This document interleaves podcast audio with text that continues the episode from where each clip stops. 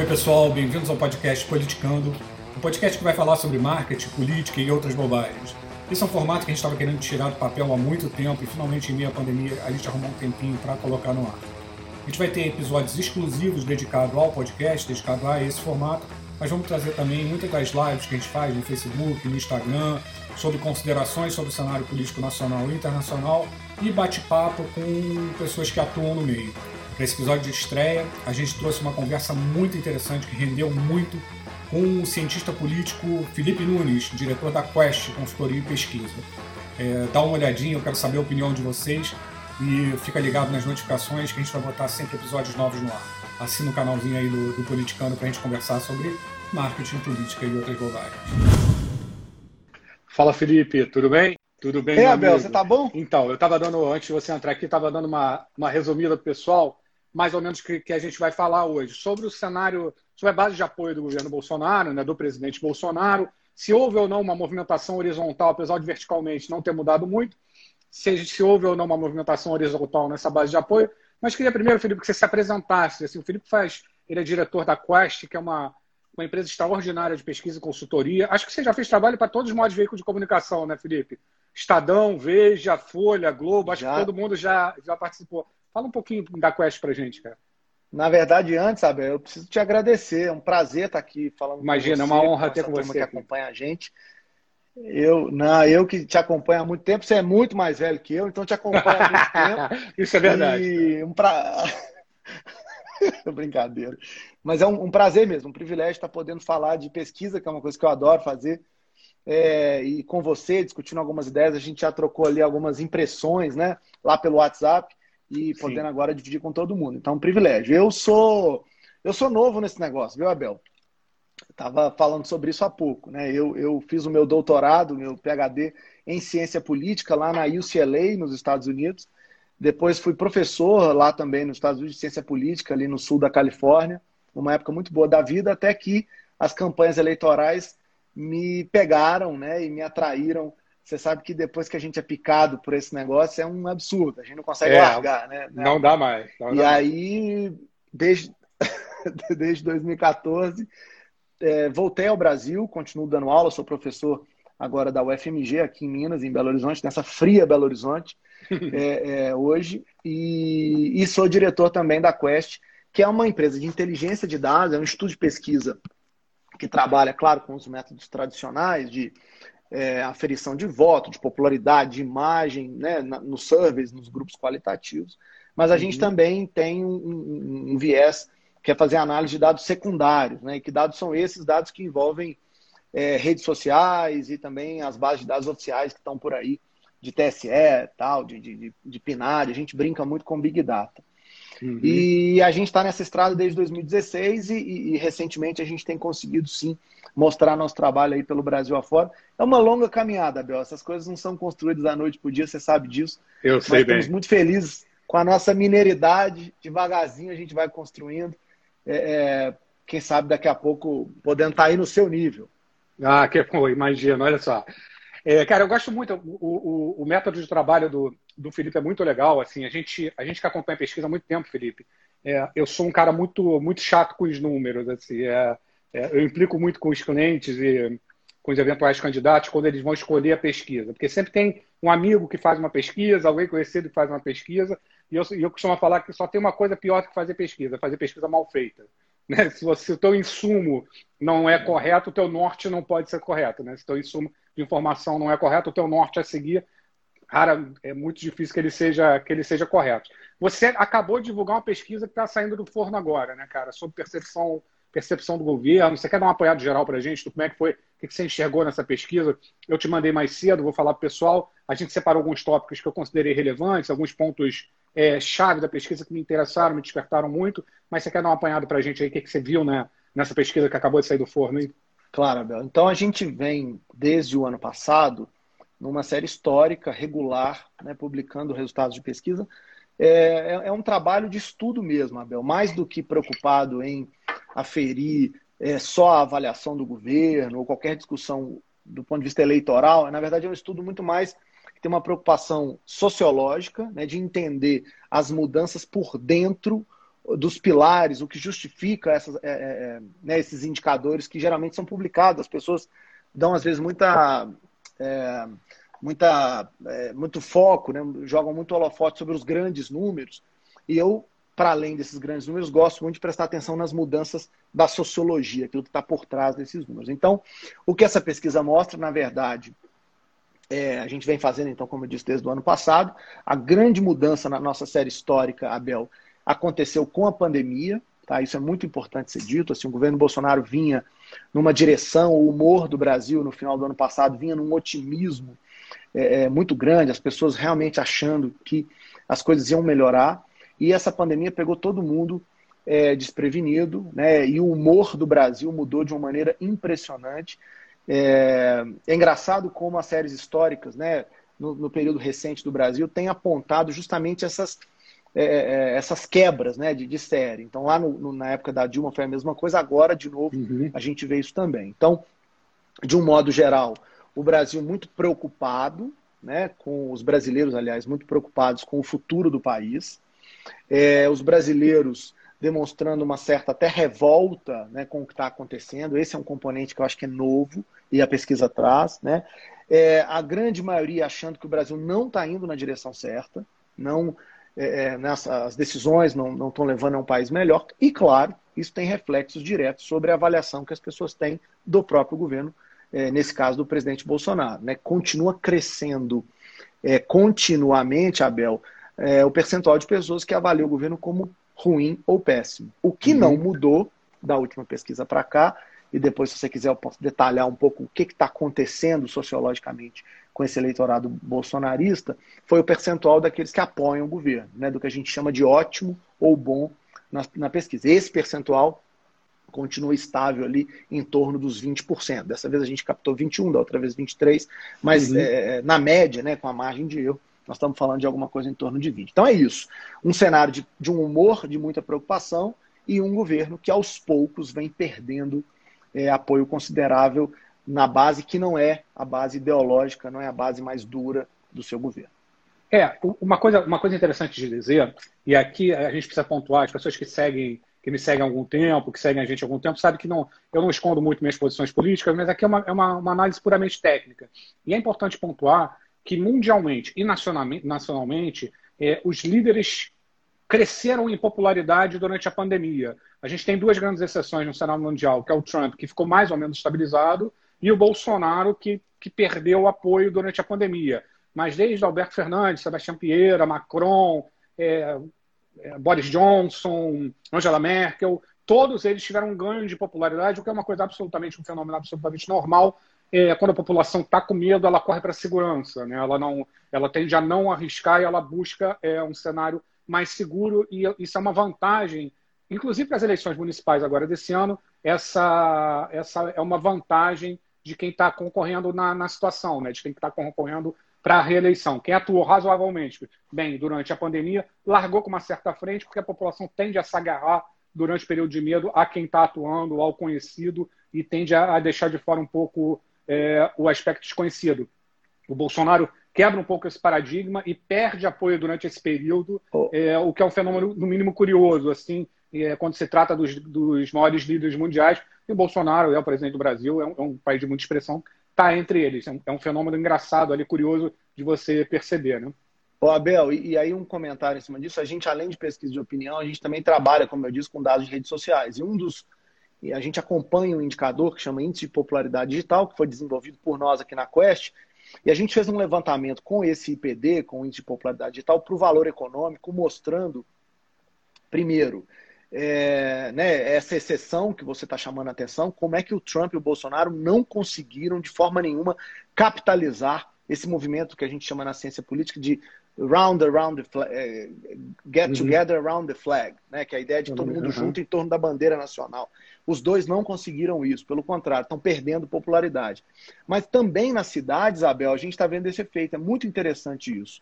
É, os prefeitos que primeiro tiveram uma posição mais conservadora ou mais próxima da ideia de isolamento, de cuidado das pessoas, foram os prefeitos que mais ganharam popularidade digital nesse período da pandemia. Os prefeitos, por exemplo, como o Crivella aí no Rio, que no primeiro momento meio que deram ah, de, de ser bobagem, então seguiram, de certa maneira, a tônica bolsonarista, esses foram os que mais perderam. O, o Crivella, em especial, foi o prefeito que mais perdeu uhum. popularidade digital desde o começo da pandemia, nesse levantamento que a gente fez. Ou seja, impressionante como alguns políticos têm usado bem, e você citou uma coisa que é perfeita.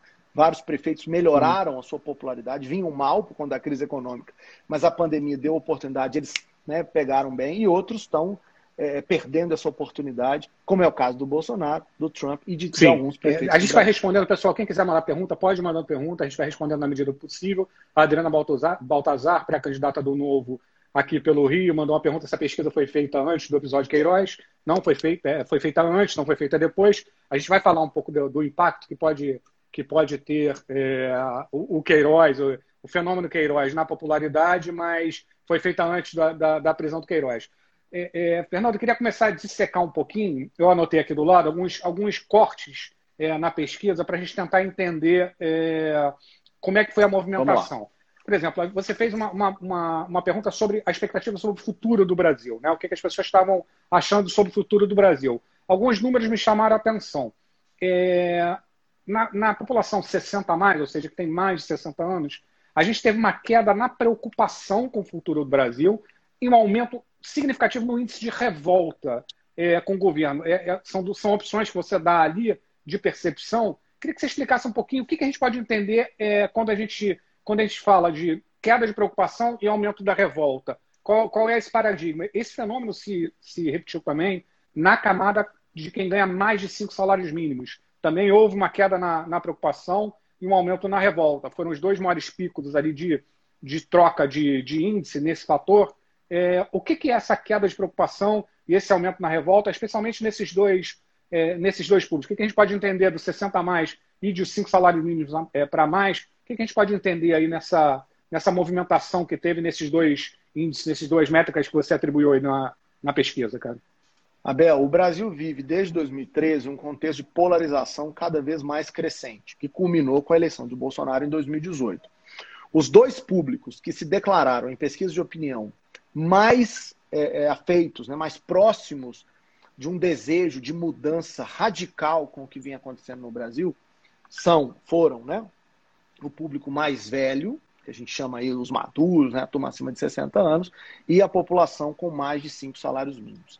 Esses dois grupos estão olhando para o Brasil hoje, mesmo, em, em, mesmo que muitos deles continuem apostando no governo, eles já perceberam que a mudança não virá nem na velocidade que eles esperavam e nem na forma como eles gostariam. A forma que, é, é, que as pessoas têm de traduzir esse sentimento, né, nos estudos de psicologia política que a gente utiliza para embasar uma pergunta como essa, é justamente saindo do sentimento que é passivo, ah, mais negativo, que é o de preocupação, para um sentimento ativo, negativo, uhum. que é o de revolta. Então, o que está acontecendo com esses dois públicos é que eles estão mudando de grau de humor.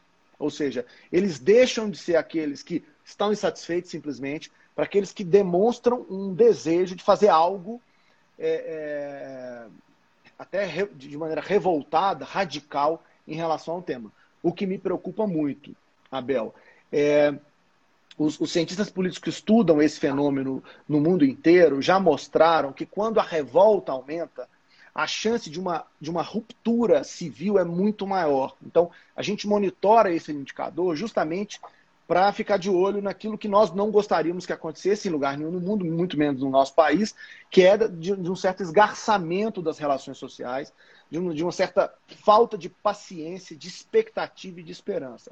A revolta é o sentimento, segundo os psicólogos da política, é, que mais se aproxima de, uhum. de rompimento institucional, né? de, de, de revolta absoluta. É, é, e, e, o que eu acho que isso que a gente está conseguindo captar, infelizmente, é que esses dois grupos em particular, que apostaram muito na mudança que o Bolsonaro significava, né, no novo que ele significava para a política brasileira, porque ele é um político antissistema, né, um cara que veio justamente para quebrar tudo que estava aí, essas pessoas passam a não acreditar tanto que isso virá, como eu disse, na velocidade que eles gostariam e nem na forma é, como eles é, esperam. É, eu, eu, vejo isso muito e uma coisa que eu, que eu tento trabalhar muito, tanto com, com os alunos que fazem meus cursos, quanto, quanto eventuais clientes, é, eu também olho com muita preocupação, mas com um fenômeno é, que acontece no Congresso, Felipe. A gente está banalizando muito a violência, na minha opinião. É, teve um, um, tweet muito emblemático do Eduardo Bolsonaro, e aqui não vai uma crítica à família Bolsonaro, mas especificamente esse tweet, quando a Joyce Hasselman avisou, é, declarou que estava com Covid, é, o, Bolso, o, Eduardo falou alguma coisa, não me lembro exatamente, eu falei, ah, não sabia que Covid dava em porca, também dava em porca. Isso é uma banalização da violência, um ataque pessoal, um ataque estético, que já é inadmissível no trato das relações humanas. Quando a gente eleva isso para o Congresso, é, a gente está dando um, recado muito perigoso para a sociedade. A gente está dando um recado que a política se faz aos berros, né? Se faz é a arte do insulto, né? Não a arte da negociação, do diálogo, de forma contundente, de forma firme. Ninguém está falando aqui que precisa ser aquele discurso malandro do cara que fala manso e vai te enganando e vai te roubando. Não é isso em absoluto. Mas é, não é definitivamente a política não é a arte do insulto, né? Você não, você ensinar isso para a camada mais jovem da sociedade, porque tem, uma, tem um pessoal que ingressou na política com o bolsonarismo e isso é inegável. Era uma, uma parcela da população apolítica que quando viu o fenômeno Bolsonaro viu refletido valores morais, é, valores religiosos e ingressou na política nessa forma. Quando a gente ensina para eles que a política é a arte do insulto, a gente faz uma bomba relógio, a gente está tá criando um ambiente político muito, muito, muito perigoso, muito danoso. É, eu não vejo como um, um, congressista pode se orgulhar disso, por mais firme que seja o seu viés ideológico. Aqui, tanto a direita quanto a esquerda, isso não é um fenômeno só do Eduardo, a esquerda também faz, talvez tenha inaugurado a era, a era do nós e eles, né, de, da polarização no país, mas essa arte do insulto, a política levada à arte do insulto, me preocupa muito, especialmente o recado que a gente está dando para a parcela mais jovem da sociedade, assim, que a, a, política se faz com o fígado, né? Isso eu acho, eu acho muito, muito perigoso. É, deixa deixa eu, eu, eu, separar aqui alguns itens que eu acho que, que a gente tem uma historinha sendo é. contada na pesquisa que vocês realizaram, que eu acho, eu acho muito interessante. Além do futuro do Brasil, vocês perguntaram a percepção da evolução é, do Brasil. Em novembro é, de 2019, quando você fez essa pergunta, 36% falaram que o Brasil estava piorando. E agora 54% falou que o Brasil está piorando. É, mas tem alguns cortes interessantes. assim. De novo, acima de cinco salários mínimos, teve uma movimentação é, maior, saiu de 32 para 68, ou seja, 36 pontos percentuais, é, achando que o Brasil está piorando. E de dois salários mínimos, a, abaixo de dois salários mínimos, saiu de 40 para 47. Ou seja, houve uma movimentação menor dos dois, até dois salários mínimos do que mais de cinco salários mínimos. O que, o que, a gente está concluindo com isso, Felipe? É, é, o que, que eu queria que você corroborasse ou não, que você desse a tua impressão é, sobre isso. É, eu acho que o Bolsonaro perdeu uma base de apoio lava-jatista com a saída do Moro, uma base muito significativa que se posicionava ali um, num grau mais alto de escolaridade e renda, e acabou substituindo numericamente essa base de apoio com a entrada do auxílio emergencial na camada abaixo de dois salários mínimos. Ou seja, a gente pode enxergar, a gente pode dizer que não houve uma movimentação vertical, mas houve uma movimentação horizontal muito, muito importante. Porque essa camada de dois salários mínimos é uma camada muito mais pragmática, o que eu, Abel, acho mais inteligente. Né? A política não é a arte de que é comunismo, não é comunismo. A política é a arte de transformar a vida das pessoas. Transformou a tua vida, você acha legal, transformou a vida para melhor, você acha legal, não transformou, você acha ruim. E, via de regra, a política é feita para isso, né? para melhorar a vida das pessoas. É, esse fetiche ideológico acho que é uma coisa muito, muito pseudo-intelectual. Mas eu acho que, que teve, está muito claro, tanto no Datafolha quanto na, na pesquisa realizada pela Quast, que houve essa, essa substituição. O apoio lavajatista saiu, ainda não dá muito para definir numericamente qual é esse percentual, mas entrou aqui embaixo um apoio até dois salários mínimos, fruto desse auxílio emergencial, mas que é um apoio efêmero e pragmático. Ou seja, o que a gente vai ter noção é mais para frente, quando sair esse auxílio emergencial, o efeito da crise vier de verdade, eu acho que ele vai ser menor do que a expectativa que as pessoas estão tendo, mas quando o efeito da crise vier, parar de ser distribuído esse auxílio emergencial, a gente vai ter real dimensão do que, que sobrou de ativo político do governo Bolsonaro. O que, que você acha disso?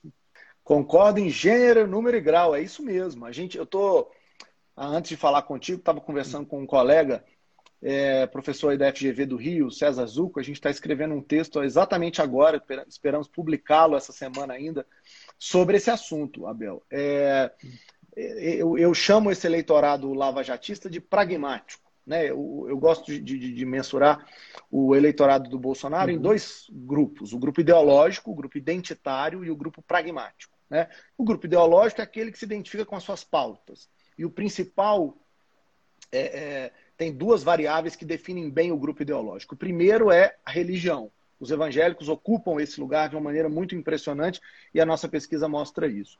O segundo é, é gente que se considera a, considera que podia ser melhor na vida, só não é melhor porque o sistema não deixou que ele fosse melhor. Essas pessoas também têm uma. É muito uhum. impressionante como isso compõe bem os underachievers, né, como dizem os americanos, como isso compõe bem os bolsonaristas. Os pragmáticos, por outro lado, eles vêm justamente dessa ideia de que a economia não estava bem, de que os escândalos de corrupção do PT atrapalharam o Brasil, e por isso, de maneira pragmática, anticorrupção, a favor de um Brasil melhor, né, essa turma mais escolarizada, com renda melhor, votaram contra o Haddad para é, para que houvesse mudança. Esse público, de fato, se distancia cada vez mais do governo, enquanto se aproximam os de renda é, mais baixa que estão recebendo o auxílio. E aí, Abel, como você já fez a análise, eu concordo com ela, eu quero chamar a atenção para um outro fato. Hum, como a, como a história é cíclica, como é que a, a roda gira. É, e conversava sobre isso com o César Zucco. É, o eleitorado petista uhum. sofreu exato, lulista sofreu exatamente a mesma mutação nos primeiros anos do governo Lula. Você vai se lembrar que o PT surge nas grandes cidades, é, numa lógica mais intelectualizada, no papel das universidades, com a classe média. E o, o efeito do governo Lula, principalmente né, depois do mensalão, saúde, Abel, é, depois do mensalão e depois né, da, da força do Bolsa Família, a gente vê uma mutação em que o Nordeste mais pobre passa a ver o governo Lula como benfeitor e essas, essa classe média, né, das grandes cidades acaba abandonando o governo. O Bolsonaro passa pelo mesmo processo. Né? Sobe no Nordeste o apoio ao governo, sobe nas classes mais baixas, em compensação, cai na renda alta e cai nas grandes cidades. Uhum. É, é, é, impressionante como sociologicamente o efeito é muito parecido.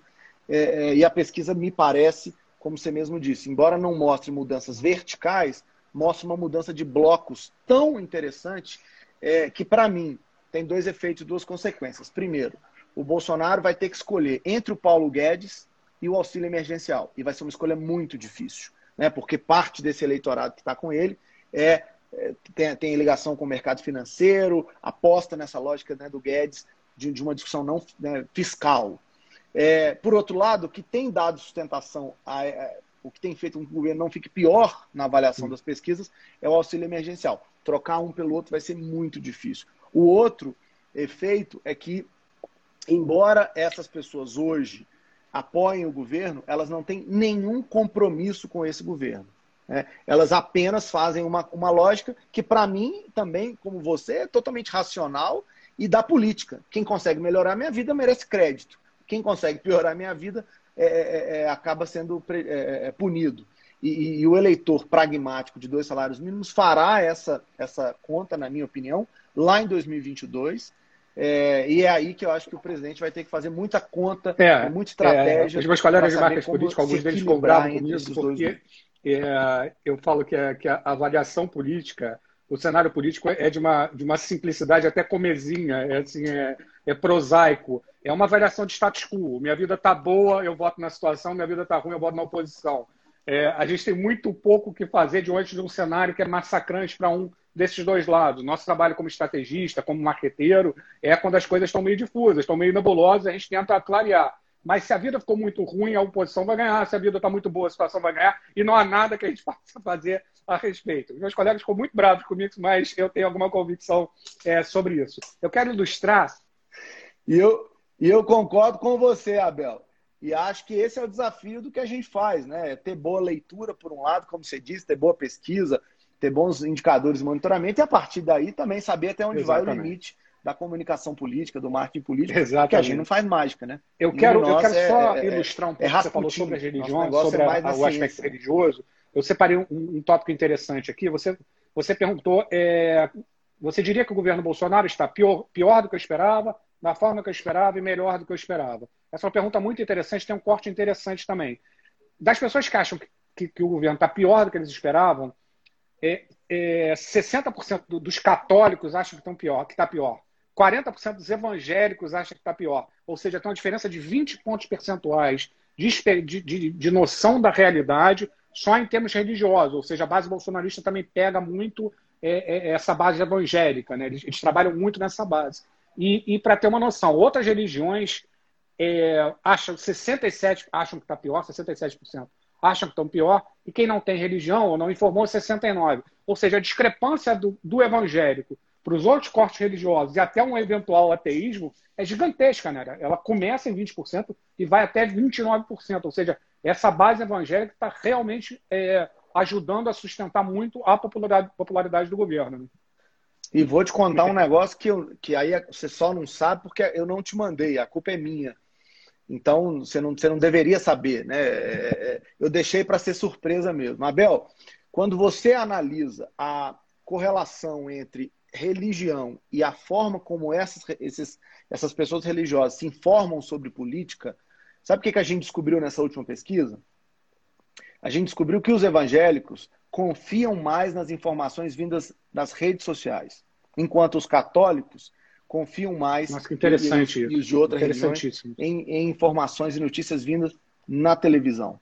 Ou seja, para piorar o quadro ou para transformar o quadro ainda mais em um quadro interessante para a nossa conversa, esse público não só, o evangélico versus o resto, né, o restante das religiões, não só tem um padrão de comportamento diferente, como também tem um hábito de consumo de notícias diferente. Para quem acompanha minimamente o que aconteceu no Brasil nos últimos anos, tá na cara que, eu gosto de brincar, Abel, que o Vargas era o, era o presidente da era do rádio, o Collor da era da televisão e o Bolsonaro é o, é o presidente da era digital. Ele é o primeiro presidente digital da nossa história. Né?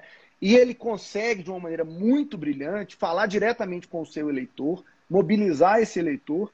E me parece que um dos eleitores, né, um tipo de eleitor, um segmento de eleitor importante com o qual ele dialoga tão bem, são justamente esses evangélicos que confiam mais no que recebem por meio das suas redes de relacionamento evangélicos. Está aí, Abel, algo que nós que gostamos de estudar política e trabalhamos com ela, temos que entender melhor, né, entrar mais a fundo. Essa é uma realidade que é crescente no Brasil, no Rio de Janeiro é impressionante. Eu já fiz survey no Rio, que, uhum. em, em, que a gente capturou 35, 36% de evangélicos na cidade do Rio de Janeiro. É uma cidade é, eu, eu, eu, trabalho em algumas cidades definitivamente precisa ser estudada, né, desse ponto de vista. E, é, e, mas não só no Rio, no país inteiro. Pode continuar, desculpa te interromper. Tem uma relação.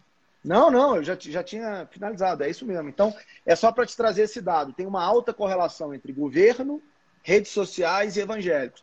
Essa, esse triângulo dá uma força desproporcional e, pelos nossos dados, é o que tem hoje sustentado, sociologicamente falando. Entendi. É, Agora, é, esse, esse, apoio esse mesmo apoio, ele pode ser ilusório é, né, ao governo. Porque, pelo seguinte, cara, eu vejo muito a estratégia do, do Bolsonaro muito baseada é, na comunicação pelas redes sociais. Eu sou um cara que tem o DNA muito no digital, mas está faltando a comunicação com as pessoas que usam muito pouco é, rede social. A gente não pode imaginar que a tiazinha da cantina, do Sergipe, que o marceneiro é, do Piauí vá se importar o que é trending topic no Twitter. Né? Assim, é, é, ele, ele, nem sabe o que, é isso, ele não está interessado. E eu, de novo, eu acho muito mais inteligente que ele não saiba mesmo que ele cuide da vida dele mas a comunicação está muito baseada nisso. Eu não vejo, eu não vejo. Eu fiz muita pesquisa qualitativa, Felipe, até para candidatura de prefeitos aqui no, na capital e na e na no Grande Rio.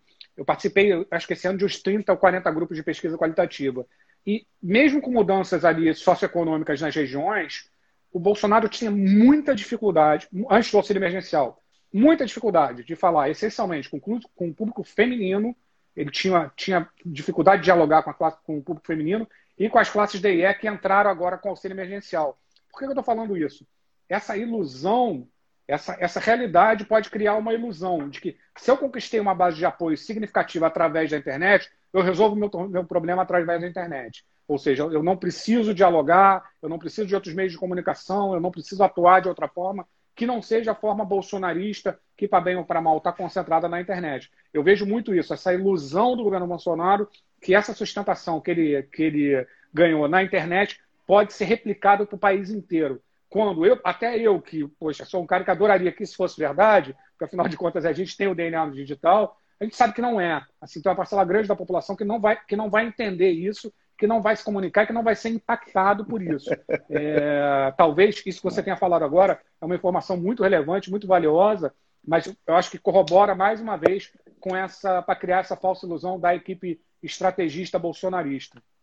É o que o Abel, o que a equipe estrategista bolsonarista vai ter que enfrentar daqui para frente uhum. é que o auxílio emergencial não é, não foi pensado como política pública, como foi o caso do Bolsa Família.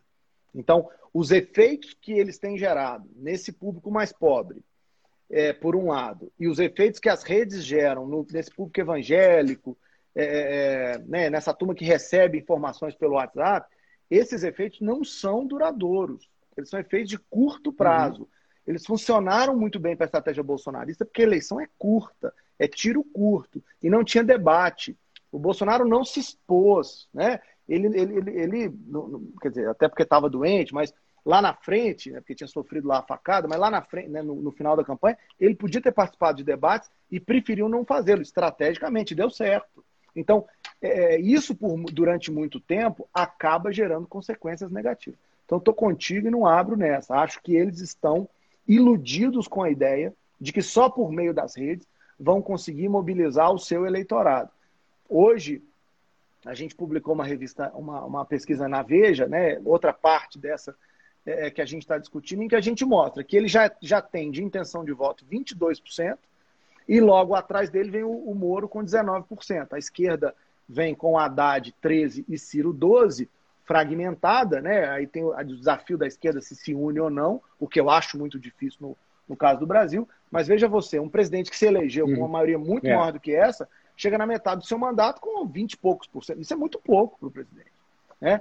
É, é, é, a entrega nesse sentido é muito baixa, mesmo com auxílio emergencial. Então, é, é, me parece que os estrategistas de Bolsonaro terão que lidar definitivamente daqui para frente com o desafio que é escolher um novo eleitorado é, para ampliar essa base. 22% é muito pouco. É, acho que a gente pode até responder uma pergunta que a Adriana Baltazar fez. Pensar num projeto de fez, agora há pouco, falando ah, sobre essa intensidade do, do, movimento evangélico e por que, que o Crivella não estaria melhor aqui no Rio. É, na minha visão é o seguinte, o, o, é, é, isso que você falou, a entrega do Crivella é muito baixa, o Crivella entregou muito pouco, e a gente também não pode é, imaginar o bloco evangélico como um bloco é, é, homogêneo, né? principalmente para a eleição municipal. Existem várias vertentes ali dentro do, do, do, do, do grupo evangélico homogêneo. que para a eleição municipal faz, faz sim muita diferença é, para que corrente da, da é, ali dos cristãos o, o, Crivella trabalha, qual é a outra corrente de outro candidato, e a entrega do Crivella foi muito baixa, Adriano. Então, assim, eu acho que eu acho que uh, explica um pouco isso tanto no macro, no país, quanto no, no micro, aqui na cidade, é, o porquê que o, porquê que o Crivella está indo, tá indo tão mal, mas ele, ele deu uma respirada. Assim, o Crivella ele estava morto a, a, antes da pandemia, agora ele deu uma respirada. Ainda acho o, o Freixo saiu de cena, mudou um pouquinho o, o tabuleiro político aqui no Rio. É, o Crivella que estava morto, agora ele respira por aparelhos. Então, assim, é interessante a gente observar ali é, como é que o Crivella vai, vai se comportar. É... Felipe, eu vou te convidar, cara, para gente, a gente falar um pouquinho de. Abel, tem que ver se vai ter. é verdade, é verdade. Tem que ver se vai ter respirador para todo mundo aí no Rio. O Crivella, ele tá num vai e volta. A verdade é a seguinte, o, o Felipe, eu entendo, eu tenho uma tolerância um pouco maior que as pessoas é, em relação à gestão da, da, da, da, crise da pandemia. Eu acho, acho que o Felipe caiu, mas eu vou seguindo aqui, daqui a pouco ele volta. É, voltou. Então, Felipe, eu estava falando que eu tenho uma, eu tenho uma, uma, uma tolerância um pouco maior com gestores em relação à pandemia. É um fenômeno muito novo, muito impactante. O Taleb não chega a falar que é um cisne negro, mas a gente poderia até considerar um, um cisne negro um evento de, de baixa probabilidade, grande impacto. É, sentar na cadeira. A gente que está aqui está numa posição muito confortável. Né? Eu faria isso, eu faria aquilo, eu faria aquilo outro. A gente não tem a caneta na mão, não tem orçamento na mão, não tem o saldo do banco batendo ali na, na nossa cabeça e não tem que tomar decisões que às vezes pecam por exagero. Mas você imagina o seguinte: eu tomo uma decisão, eu abro, por exemplo, eu abro a escola e aí três garotos morrem vítimas do, do Covid-19 é, porque eu abri a escola. Olha, não é só um passivo político, é um passivo humanitário. Né? Eu abri a escola e morreram três crianças por causa da minha decisão. Ou seja, o cenário é muito confuso, é muito difícil sentar na cadeira do gestor e falar: o que, que eu faço? Né? O que, que eu vou fazer agora como gestor? Então, eu entendo, e aí eu entendo a popularidade dos gestores que exageraram para mais, para mais cuidado, para mais restrições, porque, cara, se eu não sei o que fazer, eu vou exagerar para mais. Né? Eu vou trancar o pessoal dentro de casa, eu vou fazer um lockdown, eu vou proibir praça, eu vou proibir tudo que eu não sei fazer. Tô, tô, tô, apavorado contra vocês. Só que eu tenho a caneta na mão e eu tenho que tomar as decisões. Então o que, que eu faço? Cara, eu vou exagerar para mais e depois eu resolvo. Que, que, que gestor quer carregar na vida, tanto politicamente quanto, quanto humanitário, é, essa, essa, esse peso de trazer mortes de criança, mortes desnecessárias aí, na, aí nas costas. É, não, e Abel, tem um detalhe nisso que você está falando, que é, é, quer dizer, eu acredito que os políticos também são seres humanos, né? É, é, e, e, e, não é fácil ter a responsabilidade de, de, chegar em casa todo dia de noite e dizer, olha, tomei uma decisão errada. Pelo menos aqueles que são responsáveis, né? Eu acho que são seres humanos, é, de ter exagerado. Eu estou escutando de, bem, de, mas as pessoas uma estão, certa fragilidade. Né? Eu, que, que você sabe, Abel, é o que me espanta. Fala aí, é, Felipe, para ver se as pessoas. Sentido, pessoal, vê se está. Na forma como tá o Trump e o Bolsonaro lidaram com esse problema até agora. Porque tanto o presidente americano, norte-americano, como o brasileiro lidam com o problema como se. É, mas eu estava te dizendo que eles lidam com o problema é, de, né, de, assim, de, de, de minimizar a pandemia de uma forma que parece não ser humanitária mesmo, sabe, Abel?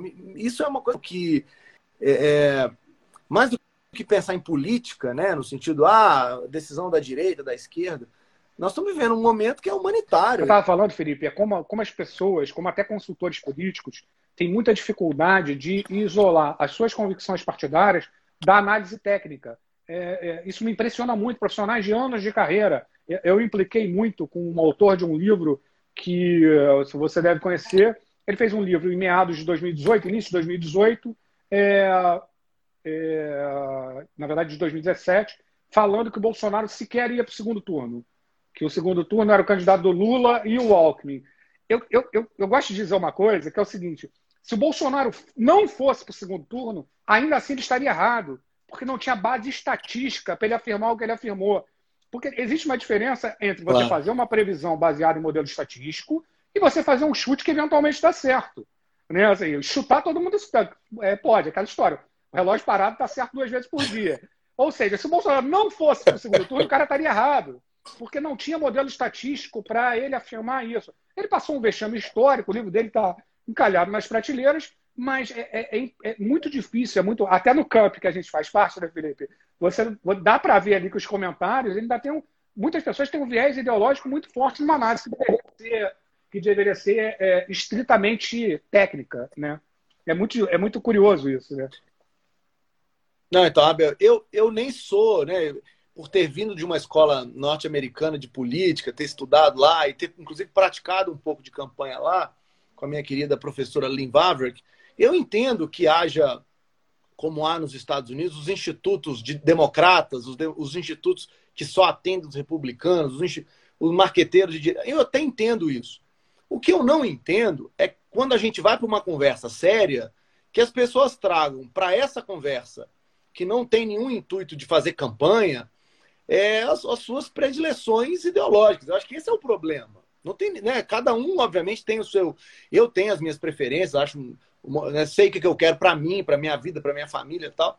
É, mas não, quando a gente está aqui fazendo análise, o nosso papel é o máximo possível, o que é sempre difícil, a gente também precisa reconhecer, deixar de lado essas paixões é, é, é para tentar fazer aqui uma análise que ajude as pessoas também a entender esse quadro. Então, é, é, é, é muito bom estar falando com você, porque eu sei que você é um dos que, que defende justamente que a gente tem aí dois chapéus, né? Um da, da, da análise, do cuidado né? profissional e o outro, quando a gente está bebendo. Espero que a gente possa fazer isso em breve aí, pessoalmente, isso. tomando um bom vinho, tomando uma cerveja. É, é, aí a gente fala das outras coisas, mas aqui eu acho que é um, é um outro lugar. E, e, e, e, Abel, emendando, porque eu também queria te fazer uma pergunta, quer dizer, nesse cenário em que é, eu concordo contigo, né? Os extremos estão muito é, desgastados. Né? Os lados, eu acho que o radicalismo teve o seu, no seu ápice 2018. Acho que dali para frente as pessoas. E a pandemia ajudou nisso, tá? As pessoas querem agora é, é políticos responsáveis que consigam resolver os problemas tal.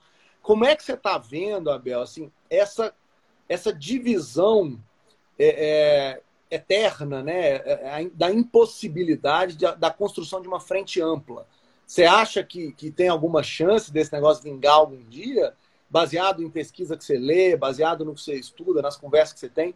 Ou não? A turma vai se dividir, o sistema político brasileiro acaba levando nessa direção. O que, que você acha, Abel? É, eu acho que, infelizmente, eu acho que a chance, não sei se infelizmente, mas eu acho que a chance é nenhuma. Assim. A gente tem, a gente tem, a gente não pode desprezar que o PT ainda tem um potencial muito forte pela esquerda, né? E e o histrionismo lulista, a oculta personalidade do lulopetismo não permite que ele componha é, de forma nenhuma. O Ciro está com uma mágoa gigantesca. O que eu compreendo, eu, eu não concordo com 99% das, das afirmações do Ciro Gomes. Eu até brinco que o Ciro ele inventou o ICGE, que é o Instituto Ciro Gomes de Estatística, que são números muito próprios dele, né? É, tem números muito particulares dele mas o Ciro está com uma mágoa muito grande do PT por não ter sido apoiado nessa última eleição, quando o Lula não pôde vir. Eu acho que a decisão mais inteligente, se essa frente que você falou, é, seria abrir mão da candidatura Haddad e apoiar o Ciro. O Ciro está com uma mágoa muito grande e eu não vejo nenhum desses grandes players é, compondo com o Luciano Huck, muito menos ainda. Então, eu acho que no campo de centro-esquerda não tem a menor chance e no campo da direita, menos ainda. O Bolsonaro não tem, não tem a menor chance de, de ceder o protagonismo da direita, ele não vai ceder. Eu acho que até ele está certo em não ceder, ele foi um player que, que virou o tabuleiro político da, de cabeça para baixo do Brasil. Eu acho que ele está certo em insistir na, na, candidatura, na candidatura própria. Eu não, eu não vejo um cenário é, em que um desses, desses agentes ali possa, possa ceder protagonismo, ou, ou por personalidade, ou por estratégia, ou por história de vida. É, eu não vejo como alguém vá ceder para uma frente, uma frente maior ali é um projeto maior político. Não consigo enxergar isso. Não, eu concordo. Acho que a gente vai para uma lógica fragmentada mesmo. É que esse é o maior desafio, né, Abel? De todo mundo. O PT continua sendo a maior minoria oposicionista ao Bolsonaro, mas também é quem tem a maior rejeição. Então, se o PT vai para o segundo turno, ele pede para quem for com ele no segundo turno, né? Segundo as, segundo as pesquisas de hoje. Isso, Sim. gente, é retrato. Se isso mudar lá na frente, é outra história. Mas hoje a rejeição ao PT é muito grande ainda. E muitos petistas não gostam de ouvir isso, porque eles acham que quando a rejeição do Bolsonaro aumenta, necessariamente aumenta o apoio ao PT. E não é verdade. Uma coisa né? não é, é, não é necessariamente leva a outra. Né? É, é, mas o PT continua sendo muito relevante. Então, como é que vai. Como é que, o, como é que esse bloco, né, não de direita, vai sair dessa enrascada? Eu tô doido para ver, viu? É. É, eu, eu, eu, vou até além, o Felipe. Eu acho que o PT contamina qualquer, qualquer movimento anti-Bolsonaro. Você cria uma frente ali com alguns agentes. Uma coisa é essa frente com, com o PT e outra coisa é essa frente sem o PT. As pessoas não vão à rua por medo de encontrarem bandeiras do PT, camisetas de Che Guevara numa manifestação anti-Bolsonaro. Elas não querem estar sendo, sendo vistas do lado dessas pessoas, desse núcleo político. Tem muita gente insatisfeita com o governo Bolsonaro, mas que se recusa terminantemente a marchar nas ruas do lado do cara empunhando uma bandeira do do, PT, do, do PCO, enfim, desses movimentos que viraram uma caricatura na política brasileira. Queria falar um pouquinho, Felipe, é, de novo, do que, que a gente pode esperar. Eu acho que a gente tem alguns, alguns hoje, né, como você falou, um retrato hoje importante, é, alguns fenômenos importantes que o bolsonarismo está tá, tá protagonizando agora. Primeiro, a aproximação com o Centrão. É, é, de novo, a base bolsonarista fica muito brava comigo, porque eu falo que toda vez que o Bolsonaro contraria a base, ele está acertando. Porque ele precisa. As mudanças estruturais são feitas de dentro para fora. Né? É, eu tive numa palestra do campo com o Bruno Hoff, nosso amigo Bruno, é, logo depois das eleições, e a, a, percepção de tratorar o Congresso era uma certeza. Me assustou. Tanto marqueteiros de direita quanto deputados eleitos acharam que iam sentar no Congresso e iam tratorar o Congresso, o que em três meses você já viu que não ia acontecer. Quem já tinha uma longa experiência ali sabia que não ia acontecer antecipadamente. Então, essa aproximação com o Centrão, ela pode favorecer o governo Bolsonaro, conquistando o eleitorado, o eleitorado mais pragmático. Vai ficar mais fácil você aprovar uma reforma administrativa, uma reforma tributária, de algumas medidas mais emergenciais ali quando a pandemia passar, talvez esse apoio com o Centrão, não quero discutir o motivo que o Bolsonaro se aproximou do Centrão, os motivos que ele se aproximou, mas essa aproximação com o Centrão pode abrir um horizonte pragmático e de realizações muito melhor para ele. Assim, é, eu acho que ele pode, ele pode começar a entregar mais é, com essa aproximação do Centrão. E aí, o eleitorado, que é muito dependente dessa, dessa recuperação da economia, pode ser que embarque novamente ali no, na canoa do Bolsonaro. E, por outro lado, a gente tem que entender quais vão ser os desdobramentos do caso Queiroz. E aí é o pesadelo que não deixa o Bolsonaro, a família, dormir hoje. Né? É, o, Bolsonaro, o Queiroz vai delatar? Tem algo a se delatar? Eu não quero partir da premissa que existe algo a se delatar, né? mas se tiver algo a delatar, ele vai delatar, a mulher vai ceder, não vai ceder. Como é que vai ser o desdobramento dele? Porque a minha percepção nisso, e eu quero dividir a pergunta que eu quero fazer para você, Felipe, é o seguinte: que o desgaste Queiroz ele já se deu todo antes da prisão. A prisão mudou muito pouco, ou nada, do desgaste Queiroz ao Bolsonaro. Mas o que vai vir daqui para frente, o desdobramento da prisão pode sim, pode sim mudar. Então a pergunta é mais ou menos em duas etapas ali. Essa aproximação do Centrão pode significar uma maior entrega do governo Bolsonaro e um maior capital político. E se o Queiroz ele realmente já tinha, esse episódio já, já deu tudo que tinha que dar, mesmo com a prisão, e o grande desafio é o que vai acontecer depois da prisão. É, vou começar pelo final.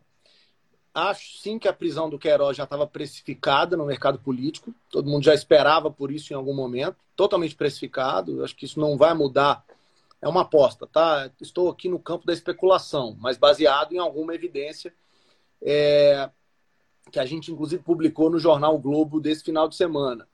É, a gente fez uma análise de quase 5 milhões de tweets desde a prisão do Queiroz e o que a gente percebeu é uma altíssima correlação, uma correlação de 0,93 entre o que é falado mal do Bolsonaro e é falado mal do Queiroz. Ou seja, eles estão já conectados e essa conexão em relação à prisão já estava precificada, as pessoas já já sabem a relação né, e, e como se dá.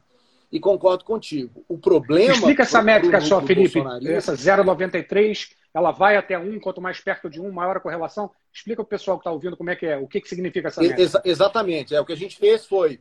Nós pegamos é, é ness, nesses milhões de tweets analisados de, de quinta em diante, de quinta a domingo. É, na verdade, foi nessa primeira análise a gente fez de quinta a sexta. É essa que está no Globo.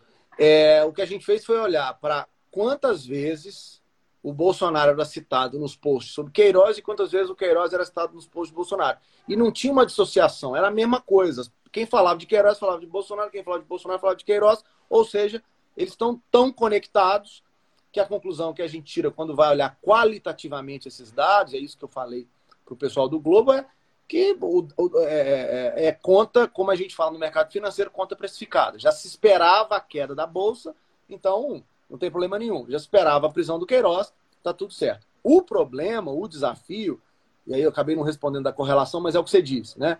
correlação varia de menos um a um. Quanto mais próximo de um, mais forte, mais positiva. Quanto mais próximo de menos um, mais forte negativa. O zero é correlação nenhuma. Então, nesse caso, nós estamos falando de altíssima correlação.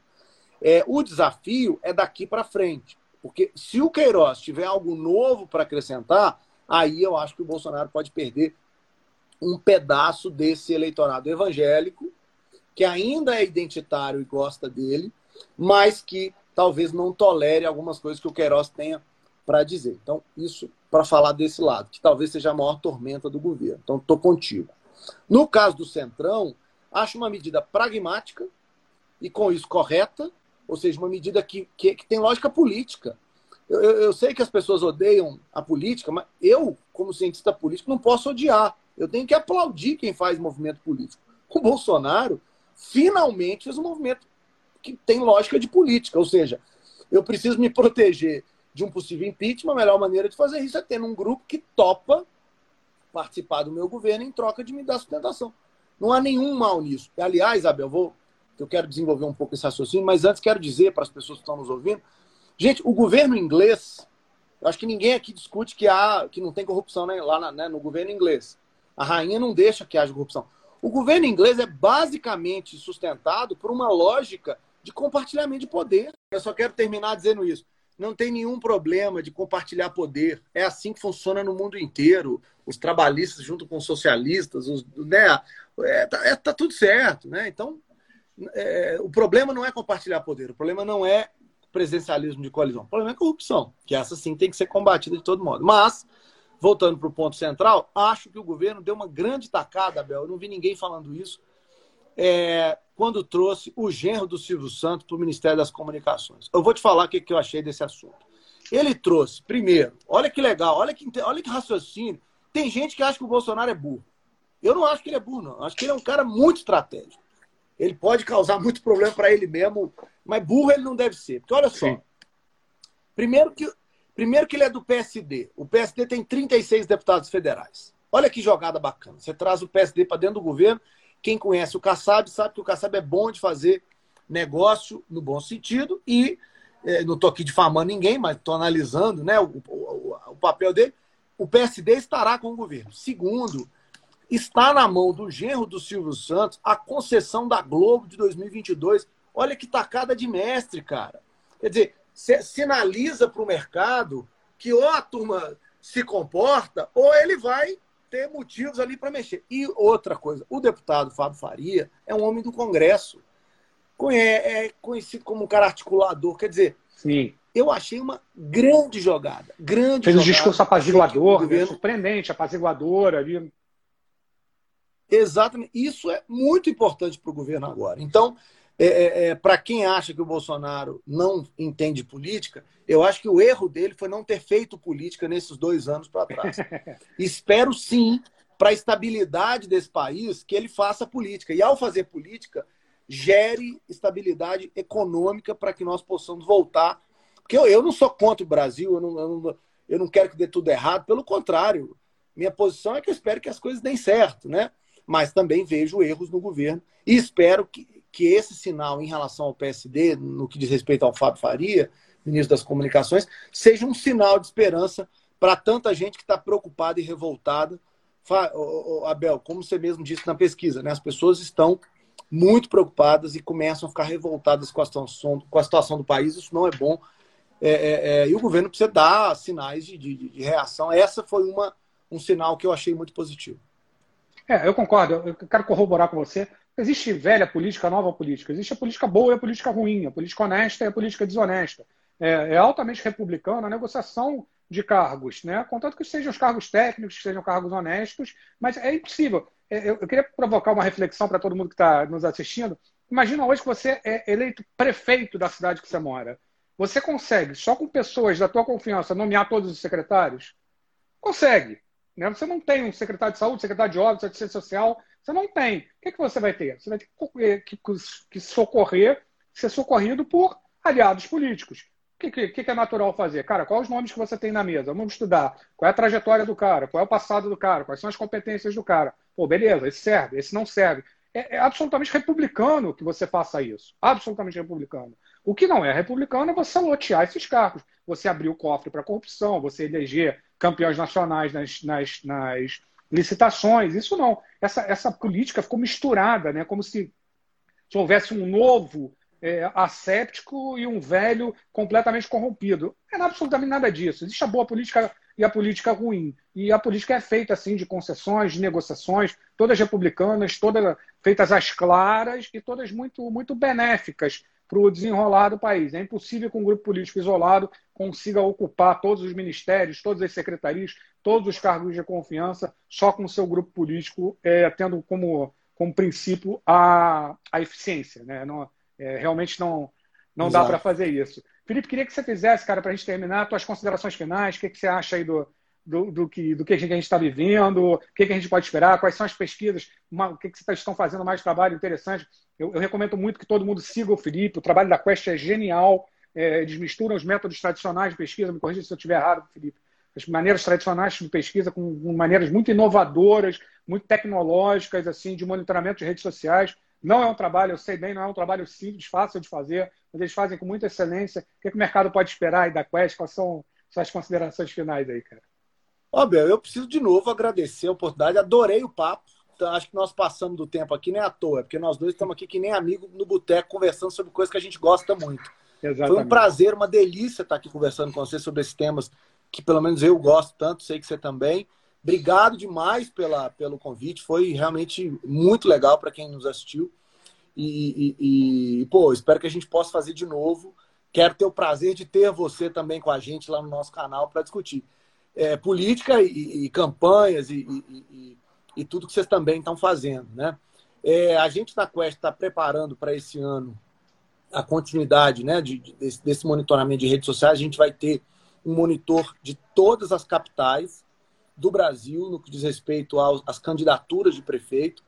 O nosso algoritmo de inteligência artificial que monitora a rede é, tá, tá num nível muito interessante de correlação, de, de, de aproximação com o resultado eleitoral.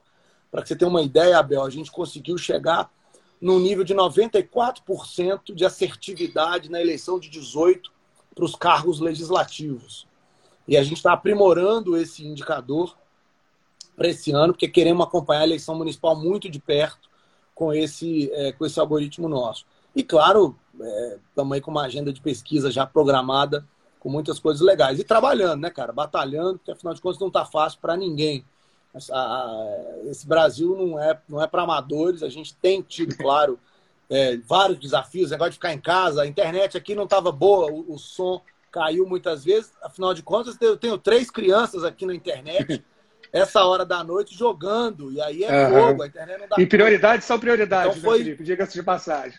Exatamente, exatamente. exatamente. Então, estamos preparando aí novidades, é, é esperando que todo mundo possa voltar a esse novo normal em breve, né? Que as pessoas tenham responsabilidade, os nossos políticos, nossas lideranças possam nos ajudar nesse sentido. E estou muito feliz, Abel, de ter te encontrado aqui virtualmente, podido bater esse papo, que foi realmente muito gostoso. Eu nem vi a hora passar, cara. Obrigado. Eu mesmo. também.